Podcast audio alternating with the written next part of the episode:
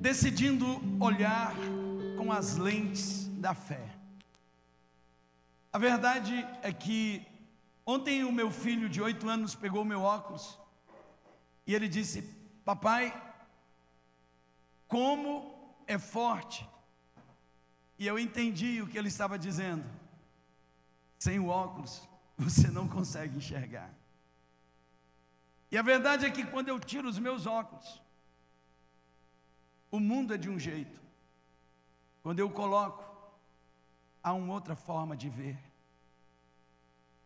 E isso a gente pode parafrasear com a forma que você está enxergando a vida. Como você tem enxergado a vida?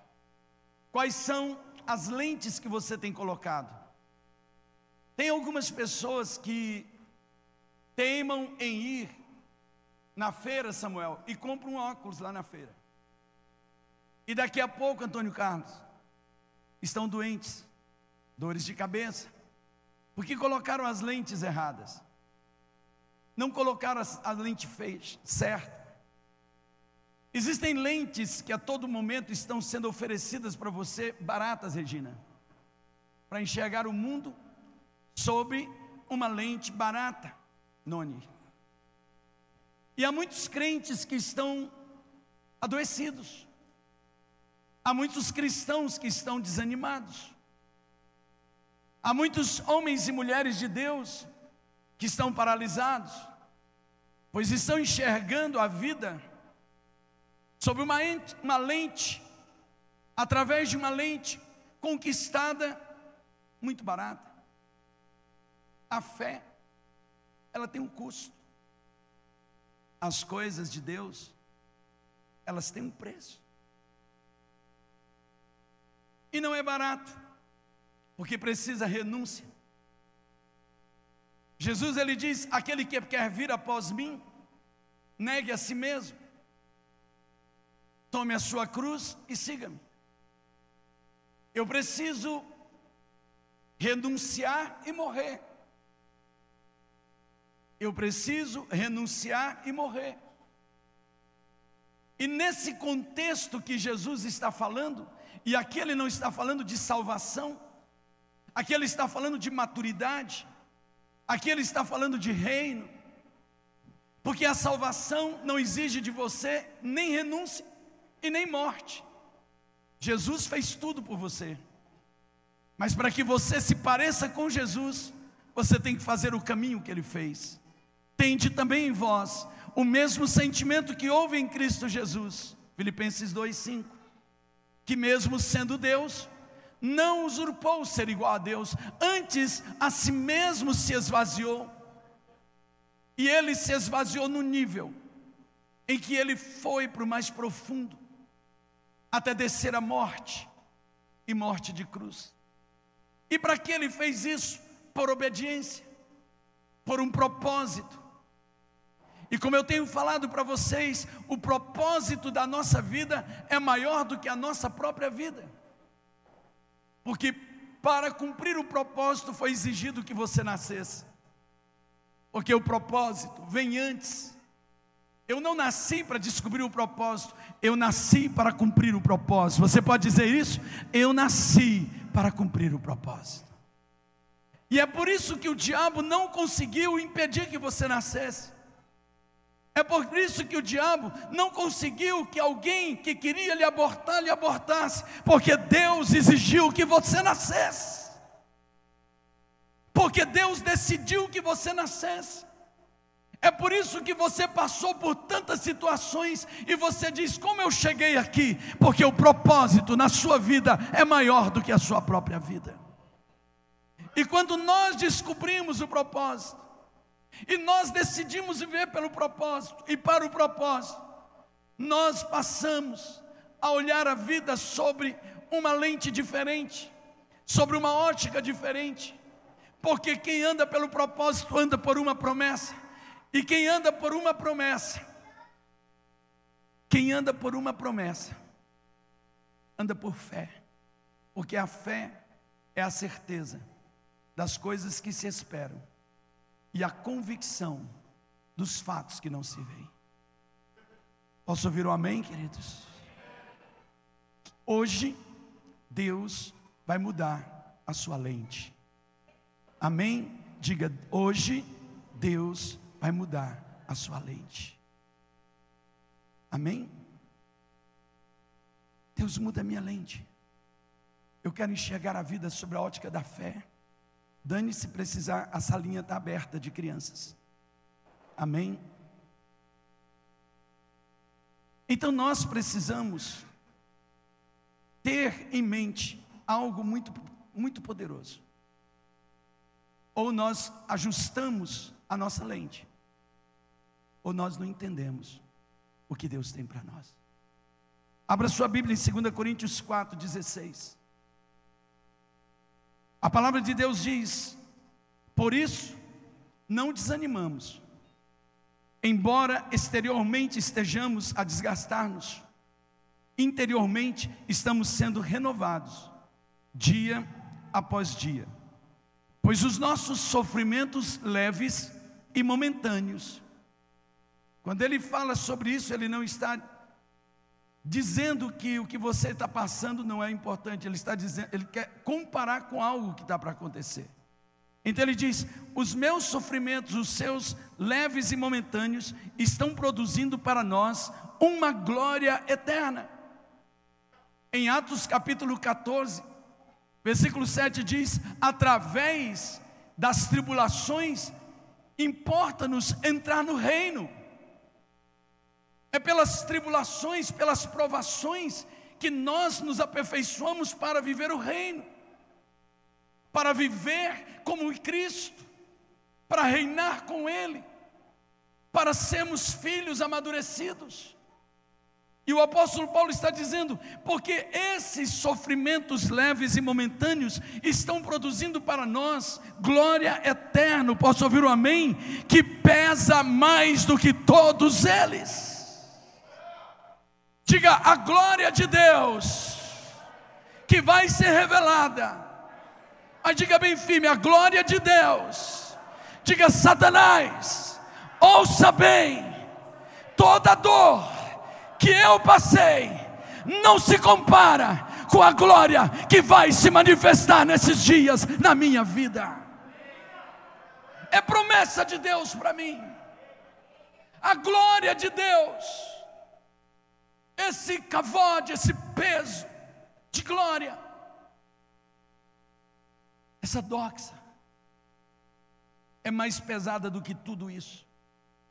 Uau! Sabe o que o Senhor está dizendo, Bruno? Tudo o que você passou não é nada perto do que está por vir.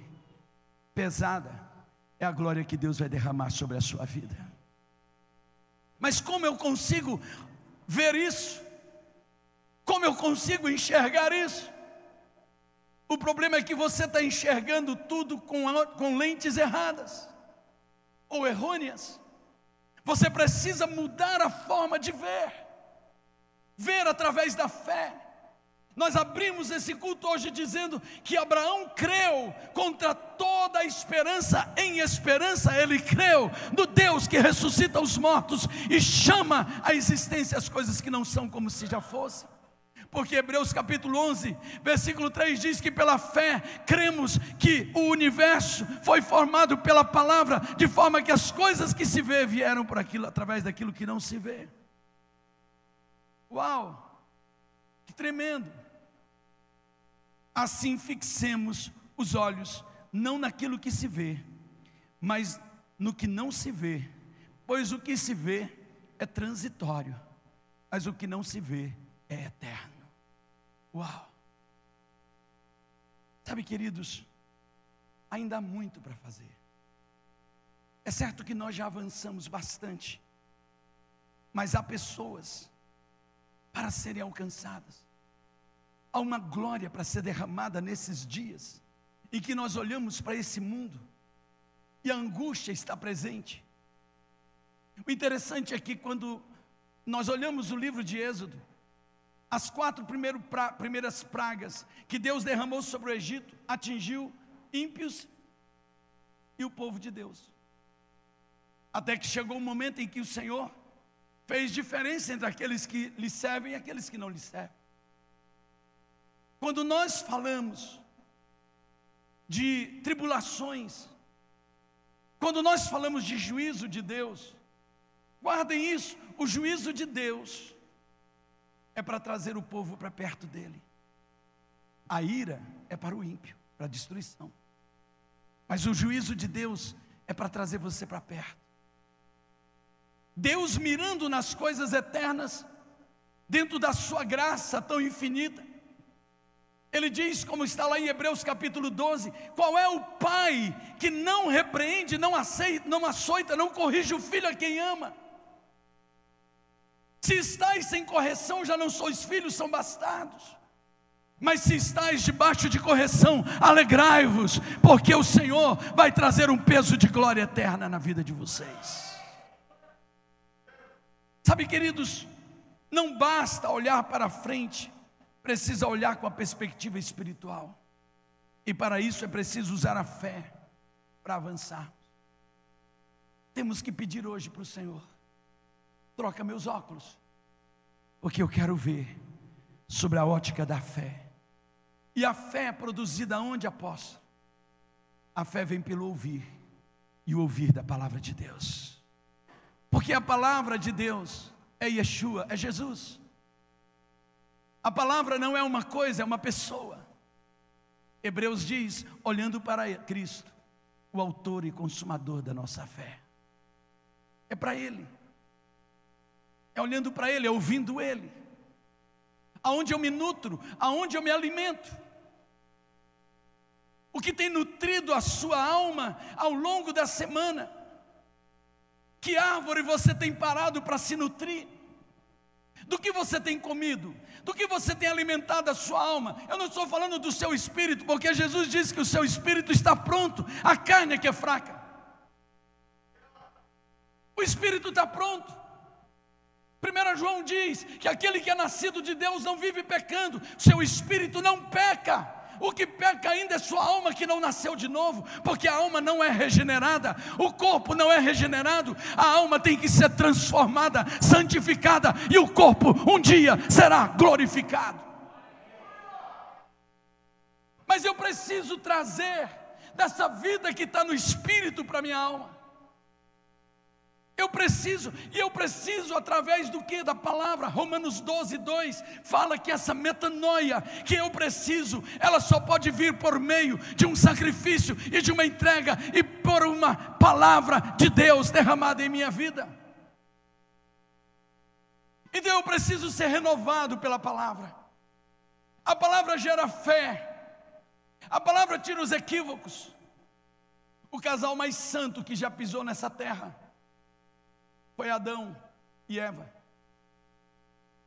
E no jardim, no lugar mais santo que já existiu, eles se perderam, porque se nutriram do fruto errado, porque não se nutriram de Deus, porque não se alimentaram de Deus. O jardim que Deus plantou para aquele casal é para que eles pudessem se alimentar dele. Quando você olha o livro de Gênesis, Deus diz: coma. Então, comer dos frutos que Deus plantou não era uma opção, era uma ordem. Todo fruto do jardim comam. Comam do fruto que alimenta o corpo. Porque no jardim existia frutos para alimentar o corpo, alma e espírito. Frutos que eram desejáveis aos olhos, alimentar a alma. Frutos bons para o paladar, alimentar o corpo frutos para dar vida à árvore da vida, alimentar o espírito. Então o homem, nutrindo de Deus, se nutrindo de Deus, ele iria olhar a vida sobre a ótica correta. Mas a Bíblia diz que eles pararam de se nutrir de Deus. Escute, ninguém come do fruto errado sem antes deixar de comer o fruto certo. Deixa eu repetir. Ninguém come o fruto errado, sem antes deixar de comer o alimento certo. Porque quem está satisfeito não quer comer mais nada. Sabe quando você comeu uma, uma, uma refeição deliciosa? Hoje eu comi um estrogonofe, mas eu comi tanto, eu comi tanto, eu e meu filho, a gente gosta, a gente comeu tanto, que quando oferecer a sobremesa nós dissemos: passa, estamos satisfeitos. Então, quem está satisfeito não come de qualquer coisa. Então, antes de comer do fruto errado, você deixa de comer do fruto certo. Eu preciso me alimentar. E aí, aquele casal passou a desejar o fruto errado. E quando eles comeram do fruto errado, perdeu a visão. E eles passaram a ver o que não era para ver e não ver o que deveria ver. Eles passaram a ver que estavam nus, terem vergonha, morrer espiritualmente. E como que eu sei que o homem morreu quando comeu aquele fruto? Porque quando Deus chegou no jardim, Deus precisou falar, senão Adão não percebia. Adão, onde estás? Ele precisou falar. A primeira revelação de Deus para o homem caído no jardim foi a sua palavra, e a palavra é Jesus, e a única forma de trazer o homem caído de volta para Deus é através da palavra Yeshua, essa palavra que gera fé, e hoje está sendo liberada aqui neste lugar. Onde estás? Você percebe? Porque quando ele estava vivo, o espírito é intuição. No espírito não se ouve voz, no espírito se intui. Como que eu ouço Deus no espírito? Eu ouço, mas ele falou, eu digo que ele falou, mas no fundo, no fundo, ele não falou de voz audível, é algo aqui dentro. Quando Deus se relacionava com o homem, não tinha palavra, existia presença, comunhão, porque no espírito tem comunhão, tem intuição. O homem morreu, agora Deus precisa alcançar a alma do homem. E a Jesus, a palavra viva. Amém, queridos? Quantos aqui estão entendendo isso? Diga glória a Deus. Hoje Deus lhe trouxe aqui. Sabe por quê? Porque o Senhor ministra ao meu coração que algumas pessoas já não estavam percebendo Deus, já não estavam sentindo Deus, algumas pessoas já não estavam se apercebendo dEle, algumas pessoas estavam envergonhadas dEle. Deixa eu lhe dar uma palavra nesta noite: Deus não tem problema com o pecado, Deus não tem problema com o seu pecado, Deus nunca teve problema com o pecado, quem tem problema com o pecado é o homem. Se Deus tivesse problema com o pecado, Ele não me alcançaria. Ele não viria ao meu encontro.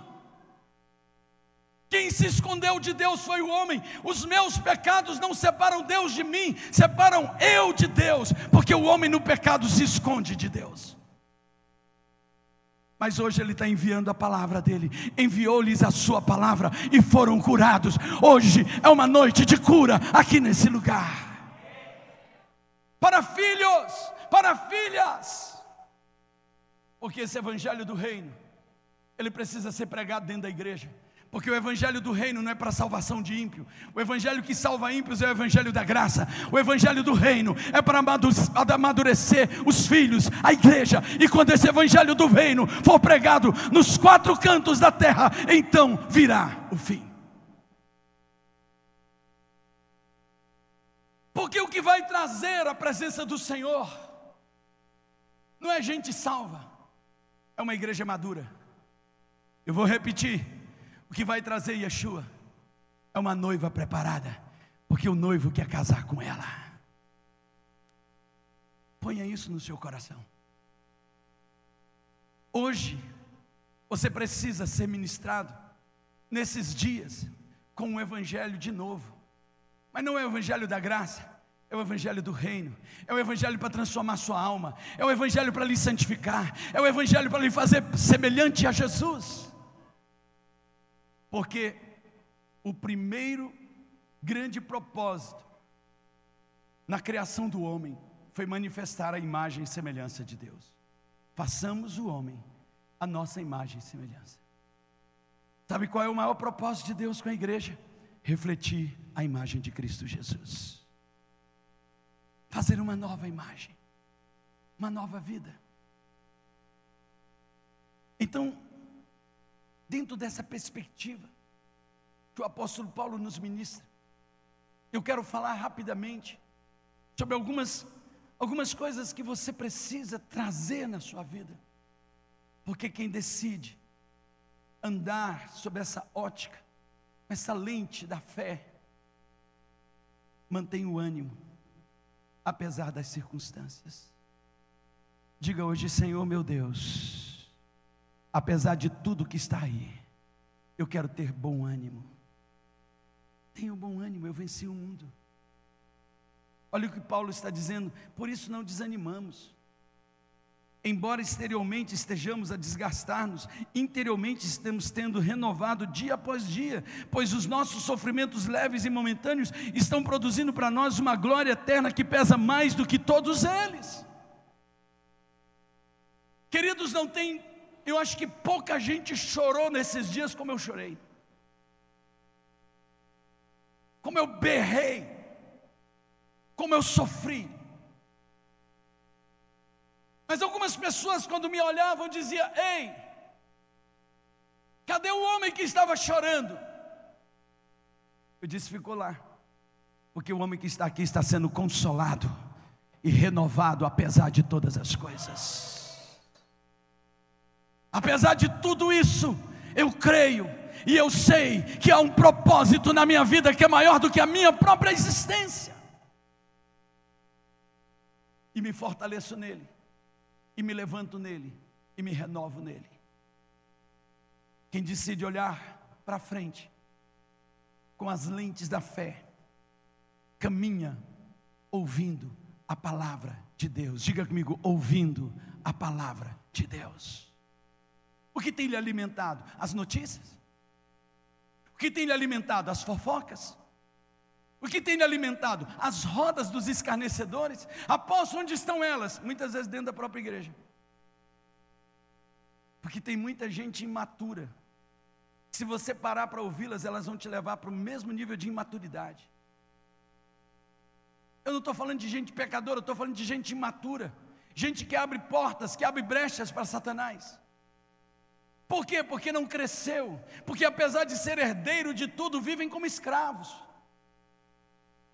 E o Senhor diz: Bem-aventurado o homem que não anda segundo o conselho dos ímpios, e nem se assenta na roda dos escarnecedores, e nem se detém no caminho dos pecadores.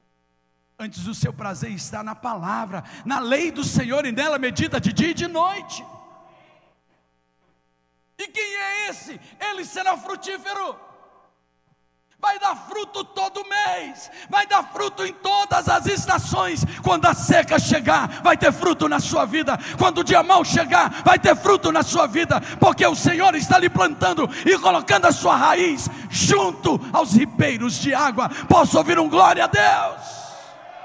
E alguém olha você e diz: que está acontecendo? Está todo mundo sem fruto, e você diz: a minha raiz está no lugar mais profundo, nos ribeiros de águas, na palavra do meu Deus.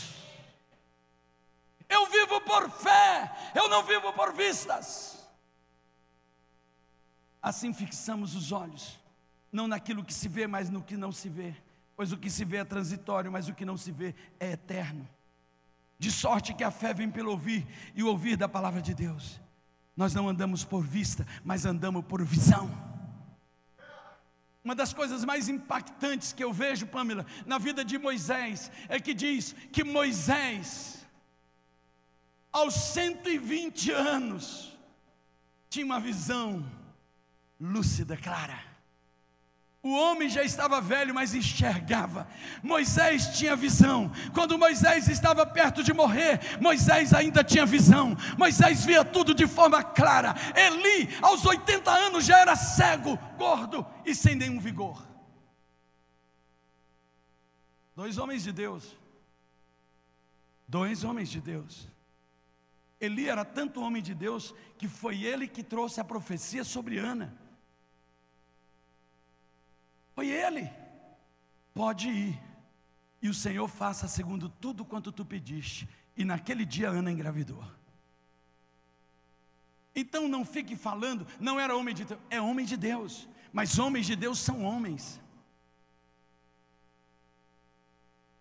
O problema é que um, quando foi chamado, tinha visão aberta. E a Bíblia diz no livro de Romanos, no capítulo 5, que a morte, a morte, ela só teve vitória até Moisés, de Adão até Moisés. Não é até Cristo, é até Moisés. Porque Moisés foi ressuscitado foi levado para Deus e ele vai ser uma das testemunhas que virão. Quando houve a transfiguração, a palavra de Deus nos diz que o Moisés que aguardava com expectativa um dia entrar na Terra Santa, ele foi lá no monte, ele viu a terra, ele esteve lá, Deus mostrou para ele um homem de visão. Jesus triunfou sobre a morte. Moisés venceu. Porque era um homem que tinha promessa. Você já tinha visto isso na Bíblia? Que a morte, ela só teve vitória de Adão até Moisés? Está na sua Bíblia. Porque aqueles que andam por fé transcendem todas as coisas. E eu quero terminar, pois nós temos um tempo. Quem decide andar com os óculos da fé, sempre relembra do amor de Deus. Em Lamentações 3, 21, Jeremias diz: Todavia, lembro-me também do que pode dar-me a esperança. Quero trazer à memória o que me dá esperança. Graças ao grande amor do Senhor, é que nós não somos consumidos. Pois as suas misericórdias, e hoje nós podemos trocar misericórdia por graça, pois a sua graça é inesgotável. Renova-se a cada manhã grande é a sua fidelidade. A minha porção é o Senhor, portanto, nele porei a minha esperança. O Senhor é bom para aqueles cuja esperança está nele, para aqueles que o buscam. É bom esperar tranquilo pela salvação do Senhor. Sabe, queridos, nós precisamos entender. Em Hebreus capítulo 10, 36 diz: Vocês precisam perseverar de modo que, quando tiverem feito a vontade de Deus, recebam o que Ele prometeu. Pois em breve, muito em breve, aquele que vem virá e não tardará. Mas o meu justo viverá pela fé. Se retroceder, a minha alma não se agradará dele. Nós, porém, não somos dos que retrocedem e são destruídos, mas nós somos daqueles que creem e avante, caminha e são salvos. Já chegou aqui a geração dos que creem. Vá se levantando, aplaudindo bem forte ao Messias e diga: Senhor, eu quero hoje. Eu decido hoje, Senhor. Aplauda bem forte ao Messias, aplauda.